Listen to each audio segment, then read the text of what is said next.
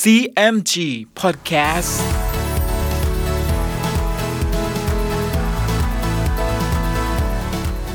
สวัสดีครับคุณผู้ฟังขอต้อนรับเข้าสู่ CMG Podcast กับผมดรพนการธานนท์นะครับ เรายังอยู่กับเรื่องราวของสามก๊กผ่านหนังสือเรื่องสามก๊ก Romance of the Three Kingdoms ฉบับย่อ เรียบเรียงโดย สาระบุญคงครับ เดินทางมาถึง EP ที่ 82 เรื่องราวจะเป็นอย่างไร ติดตามได้ใน CMG Podcast วันนี้ครับ ตอน มหาสงครามระหว่างจกกกและวีกก ฝ่ายพระเจ้าโจผี ซึ่งอยู่ณเมืองฮูโต ครั้นเสวยราชได้เจ็ดปี ถึงเดือน 8 พระเจ้าโจผีประชวรหมอพยาบาลเท่าใด ความไข้ก็ไม่คลาย จึงสวรรคต บรรดาขุนนางก็เชิญโจยอยขึ้นเสวยราชสมบัติ พระเจ้าโจยอย จึงตรัสกับสุมาอี้ว่า เมืองเสเหลียงนี้ ใกล้เมืองเสฉวน เป็นเมืองหน้าศึก ต่อผู้มีสติปัญญากล้าหาญจึงจะรักษาได้ สุมาอี้ได้ฟังดังนั้น จึงแต่งเรื่องราวขึ้นกราบทูลจะขออาสาไปรักษาเมืองเสเหลียง สุมาอี้ก็ถวายบังคมลาไป ฝ่ายคงเบ้งเมื่อรู้ว่าสุมาอี้ไปตั้งอยู่เมืองเสเหลียงดังนั้นก็ตกใจ จึงว่าสุมาอี้เป็นคนมีสติปัญญาหลักแหลมนักจำเราจะยกทหาร ตีเมืองฮูโต ตัดศึกเสียก่อนจะควร สุมาอี้ซึ่งกำลังลงไม่ได้มีที่อาศัย ก็จะหันมาพึ่งเรา มาเจ็กจึงว่า ซึ่งโจยอยให้สุมาอี้อยู่รักษาเมืองเสเลียงนั้น โจยอยก็แคลงอยู่หาไว้ใจไม่ ข้าพเจ้าคิดกฎอุบาย จะเขียนหนังสือให้ทหารลอบไปปิดไว้ ณประตูเมืองลบเอียง และหัวเมืองทั้งปวงว่า สุมาอี้คิดขบฏ โจยอยรู้ก็จะฆ่าสุมาอี้ คงเบ้งได้ฟังดังนั้นก็เห็นชอบด้วย จึงเขียนหนังสือเป็นใจความในทำนองที่ว่า สุมาอี้จะซ่องสุมทหาร เพื่อไปล้มราชบัลลังก์ของพระเจ้าโจยอย โดยลงชื่อว่า สุมาอี้เป็นผู้เขียนข้อความในหนังสือฉบับนี้ แล้วคงเบ้งก็ให้ทหารลอบเอาหนังสือนั้น ไปปิดไว้ณประตูเมืองโลเอียง และหัวเมืองทั้งปวง ครั้นเวลาเช้านายประตูเห็นดังนั้น ก็เอาหนังสือส่งเข้าไปถวายพระเจ้าโจยอย พระเจ้าโจยอยแจ้งในหนังสือก็ตกใจ จึงสั่งให้ถอดสุมาอี้เสียเป็นไพร่ให้ไปทำมาหากินอยู่หน้าบ้านเก่า แล้วตั้งให้โจฮิว คุมทหารอยู่รักษาเมืองเสเหลียง ฝ่ายคงเบ้งครั้นแจ้งดังนั้นก็มีความยินดีนัก จึงว่า บัดนี้โจยอยแพ้กลเราแล้ว เราจะยกไปตีเมืองฮูโตให้จงได้ แล้วคงเบ้งก็ให้จูล่งกับเตงจี ยกเป็นทัพหน้าไปก่อน ส่วนคงเบ้งเป็นทัพหลวง ยกตามออกไปจากเมืองเสฉวน พระเจ้าโจยอยได้ฟังดังนั้นก็ตกใจ จึงปรึกษาขุนนางทั้งปวงว่าศึกครั้งนี้ใหญ่หลวงนัก ท่านจะเห็นผู้ใดที่จะออกทำการสู้รบกับทหารเมืองเสฉวนได้ แห่หัวหลิมได้ยินเช่นนั้น ก็อาสาตนนำทัพไปรับทัพของคงเบ้ง แล้วแห่หัวหลิมก็ลาพระเจ้าโจยอย ยกทหารยี่สิบหมื่นไปตั้งอยู่เมืองเตียงหัน ฝ่ายคงเบ้ง เมื่อยกออกจากเมืองฮันตงมาถึงเมืองไกเอียงแล้ว ทหารก็เข้ามาบอกว่า บัดนี้โจยอยให้แฮหัวหลิม คุมทหารมาตั้งคอยรับกองทัพท่านอยู่ณเมืองเตียงหัน คงเบ้งได้ทราบเช่นนี้ ก็ยกทหารไปบอกจูลงให้เร่งยกเข้าตีเมืองเตียงหัน จูลงก็นำทหารเข้าโจมตีกองทัพของแฮหัวหลิม ซึ่งตั้งอยู่นอกเมืองเตียงหัน แตกพ่ายไป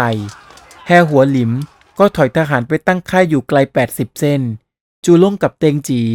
ก็พาทหารไล่ตามไปฆ่าฟันทหารแฮหัวหลิม ล้มตายเป็นอันมากแฮหัวหลิมครั้นตั้งค่ายมั่นได้แล้ว จึงปรึกษาทหารทั้งปวงว่า จูล่งคนนี้ เราได้ยินลือชื่ออยู่ก็นานแล้ว แต่ยังไม่รู้จักหน้า บัดนี้เห็นฝีมือเข้มแข็งนัก ไม่มีผู้ใดจะอาสาต่อสู้ เราจะคิดประการใดจึงจะเอาชัยชนะได้ เทียบูจึงว่า จูล่งก็ดีแต่ฝีมือ หามีความคิดไม่ เวลาพรุ่งนี้ ขอให้ท่านเกณฑ์ทหารออกไปซุ่มไว้สองข้างทาง จึงยกทหารออกไปรบกับจูลง แล้วทำเป็นหนีเล่าให้ไล่ เราจึงให้ทหารล้อมเข้าจับตัวจูลงให้ได้แห่หัวหลิมเห็นด้วย จึงให้ทำการไปตามนั้น ครั้นรุ่งเช้า แห่หัวหลิมก็ยกทัพออกรบล่อจูลง จูลงกับเตงจี ก็นำทหารออกรบกับแห่หัวหลิม และในที่สุด ก็หลงไปด้วยอุบายของแห่หัวหลิม จนกระทั่งตกอยู่ในวงล้อมของทหารฝ่ายศัตรูขณะนั้นเตียวเปากับกวนหิน ก็ยกทหารห้าพันมาช่วยจูล่งกับเตงจี ตามที่คงเบ้งสั่ง เตียวเปา กวนหิน จูล่ง และเตงจีจึงรวมกำลังไล่ฆ่าฟันทหารของแฮหัวหลิม จนแตกพ่ายไป ฝ่ายแห่หัวหลิมเห็นดังนั้นก็ตกใจ ไม่รู้ที่จะแก้ไขประการใด ก็พาทหารคนสนิทร้อยเศษ หนีไปเมืองลำอันกวนหินกับเตียวเปาก็รีบยกทหารตามแห่หัวหลิมไปแห่หัวหลิมเข้าเมืองได้ ก็ให้ทหารปิดประตูเมือง ขึ้นรักษาหน้าที่เชิงเทินไว้มั่นคง เตียวเปากวนหิน จูลง เตงจีนำทหารมาล้อมเมืองลำอันได้สิบวันคงเบ้งก็เคลื่อนทัพมาถึง มหาอุปราชแห่งเมืองเสฉวน จึงคิดอุบาย กระซิบสั่งทหารสนิททั้งสองคน ให้ปลอมเป็นทหารแห่หัวหลิม ถือหนังสือไปถึงมาจุน เจ้าเมืองเทียนซุย กับซุยเหลียง เจ้าเมืองฮันตง เป็นใจความว่า แห่หัวหลิมให้ยกทหารมาช่วย ทหารทั้งสองก็ลาคงเบ้งไป แล้วคงเบ้งจึงเรียกอุยเอียนกับกวนหิน เตียวเปามากระซิบสั่งเป็นความลับ ให้ยกทหารตามไป คงเบ้งอยู่ภายหลัง จึงให้ทหารขนฟืน และเชื้อเพลิงไปกองไว้ ริมกำแพงเมืองเป็นอันมาก แล้วเอาเพลิงจุดขึ้น ทหารในเมืองเห็นดังนั้นก็หัวเราะว่า คงเบ้งผู้มากอุบาย สิ้นความคิดแล้ว จึงเอาเพลิงย่างกำแพงเมืองเรา ฝ่ายซุยเหลียง เจ้าเมืองฮันตง รู้เนื้อความจากทหารปลอมของคงเบ้งว่า บัดนี้กองทัพเมืองเสฉวนล้อมเมืองลำอันไว้เป็นสามารถแค่หัวหลิม เห็นเหลือกำลังจะสู้รบ จึงให้จุดเพลิงขึ้นในเมืองเป็นสำคัญ หวังจะให้ท่านรู้เป็นหลายวันแล้ว ก็ไม่เห็นท่านยกไปช่วย จึงให้ข้าพเจ้าฟันฝ่าออกมาจากที่ล้อม รีบมาหาท่านกับเจ้าเมืองเทียนซุย ให้ยกทหารไปช่วยกระหนับทัพคงเบ้งแห่หัวหลิมจะตีต้านหน้าออกมาซุยเหลียงได้ฟังดังนั้นสำคัญว่าจริง จึงยกทัพออกจากเมือง และเห็นแสงเพลิงจากเมืองลำอัน ก็รีบยกทหารตรงเข้าไป กวนหิน เตียวเปาซึ่งซุ่มรออยู่ตามคำของคงเบ้ง ก็ยกทหารออกโจมตีกองทัพของซุยเหลียงซุยเหลียงกับทหารคนสนิท ก็รีบหนีกลับไปเมืองฮันตง แต่ในตอนนั้น อุยเอียนรอบนำทัพมาตีเมืองฮันตงได้แล้ว ก็ให้ทหารเอาเกาทัน ระดมยิงออกมาจากในเมือง ซุยเหลียงเห็นว่า ตนเองตกอยู่ในสถานการณ์อันคับขันเช่นนี้ ก็ควบม้ากลับมาคำนับคงเบ้งคงเบ้งก็พาตัวซุยเหลียงมาค่าย แล้วถามว่า เมืองลำอันนี้ ก่อนที่แฮหัวลิมจะมานี้ ผู้ใดเป็นเจ้าเมือง ซุยเหลียงจึงว่า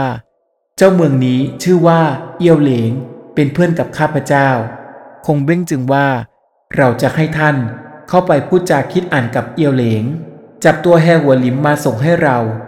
ซุนเหลียงก็รับคำแล้วลาคงเบ้งเข้าไปในเมืองลำอัน แล้วซุนเหลียงก็คบคิดกับเอียวเหลง และแฮหัวหลิม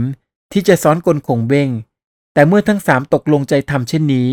คงเบ้งก็รู้ทันในกลอุบายนี้